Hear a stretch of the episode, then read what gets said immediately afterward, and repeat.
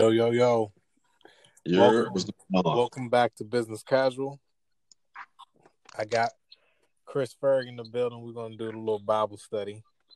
And Fergie, what's the uh what's the verse that you wanted to do? absolutely, absolutely. So let me see. Let me see if I can pull it up real quick. Should have had it ready. Let's see here. It's actually the one that you just recently sent me to. Hold on. Okay. All right. So it says, Say with your mouth, Jesus is Lord. Believe in your heart that God raised him before the dead, then you will be saved. Right? And you know, I'm crazy, brother. So my mind immediately went to, I wonder what God was, I mean, I wonder what Jesus was thinking about when God raised him from the dead. Mm. You know, like what was his first thought? Like I think deep, you know, uh, you know, I think the Bible is uh, definitely the guidelines. And I tell you, I'm I'm so new to this, and, and my so my training or my discipline and understanding of it's not going to be the same as somebody raised in the church. So I'm sitting Right. there to myself, what was Jesus thinking when he first woke up? He was like, man, that was that bullshit. I was up there for four days. You know, I don't know if he felt anger towards the people. I don't know if he felt like relieved. I don't know how, what what was his emotions like. So immediately when I read that, I was just sitting there. So I was, this is this is a great one for me and my boy to kind of rattle back off. And you know, I apologize for the words and the cussing and stuff like that. Hopefully we can bleep it out. But um, like I said, I'm still very very new to this um this this way of life. So so from my understanding, Jesus was resurrected with all power in his hands. So when he was dead for three days, um, underneath the earth, like they say, he went and and and basically took the keys of hell and Satan, and he took he took those back.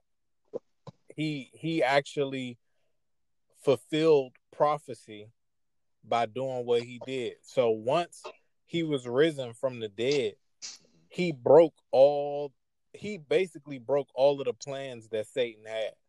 And they and it's funny because a lot of people believe that if Satan knew that if he killed Jesus, we would end up getting the Holy Spirit and um individually we all would be able to contact God directly because of the blood that was shed, he Yeah. wouldn't have did it.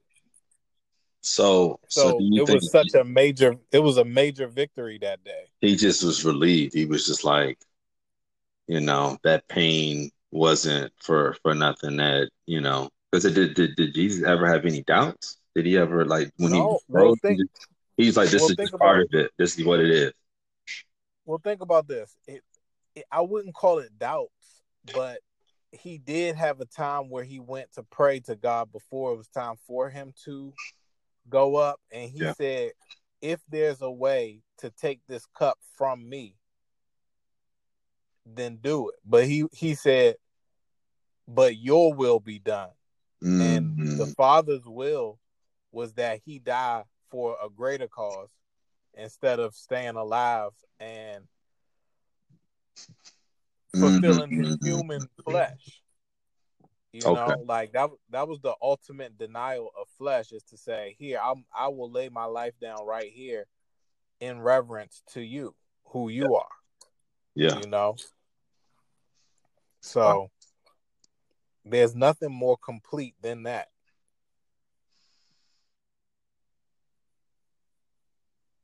See, that's a you know, it's it's. So I didn't even even get into the entire verse because my mindset just immediately went into, you know, I guess it's worldly thinking though. It's just like, yo, I would I would want to get back. I would want to know who did what. I want to know where these people are. I want to know, you know, especially when you have all Yeah, but- power. But But at that point, if there is no get back. You know what I'm saying? Like he won. That was the end. Like everything else is just the world fulfilling the prophecy that we're waiting on on Jesus to come back. But the more you get into Christ, the, the more you understand each day we get is mercy from God because think about if God came back before you understood who he was, mm. then your soul is lost. But every day God prolongs him coming back because he he wants to come back. You know what I'm saying? Like yeah. I, it's not it's it's not a secret that Jesus wants to come back for us, but it's it's the heart that he has to say, let's collect as many as we can mm. to come when because you know once judgment is over, that's it. Ain't ain't no new people being made and this that it's over. you feel me? So whoever in is in, and whoever out is out. You know, that brings up another like like good topic, man. It's something me and you talked about the other day. It's like a lot of people hear in and in, out out is out, as if it's just like oh you're saved and you got to pick a side and do. That's that's not that. It's, it's your relationship with God, and your relationship with God can look totally different than someone else's. That was that's something that's kind of like a new concept for me. I thought it was just one way or the highway, or you know, let's say God has forgiven certain things that I've been like, you know, never be able to understand. But then also he he says stuff like don't judge others, don't it's it's just like you have your own individual relationship with him. And then when he when he starts to touch your heart in that way, you know, how do you know when to continue that path or to to discipline yourself? Like what what what what would you give to advice to somebody that's right trying to establish their own relationship with with the man above? I would say the closer you get to God, the closer you get to see his heart. And what ends up happening the closer you get to God, the things that pain God will become the things that pain you. You know, so you can't continue in your worldliness because it pains the Father. You can't mm-hmm. continuously sin because if the Father's unpleased with it, he he'll let you know. You know, he doesn't he doesn't seek that any of us shall perish, but some of us will perish. You know what I'm saying? Some of us will not heed his voice and heed his counsel and say, Hey, come to me. I know the way, I have the path for you. Every man that is telling you to believe in him is leading you into confusion because the blind cannot lead the blind. Only God knows the truth of the direction of where you're headed, of where I'm headed, all of us individually.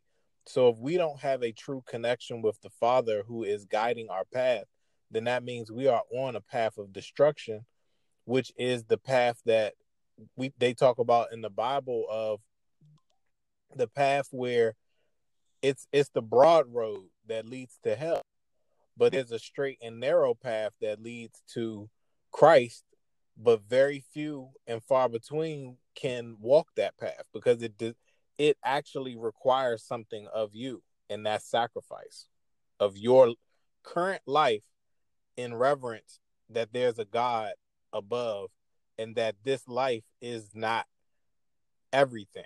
You know, we're we're eternal beings living a uh a, a life that has death, but the eternity that lives in us will never reach death. Only only God can send you to true eternal death. And that's why God also says, Fear me. Don't fear man who can only kill the body. Fear God who can also kill the body and your spirit.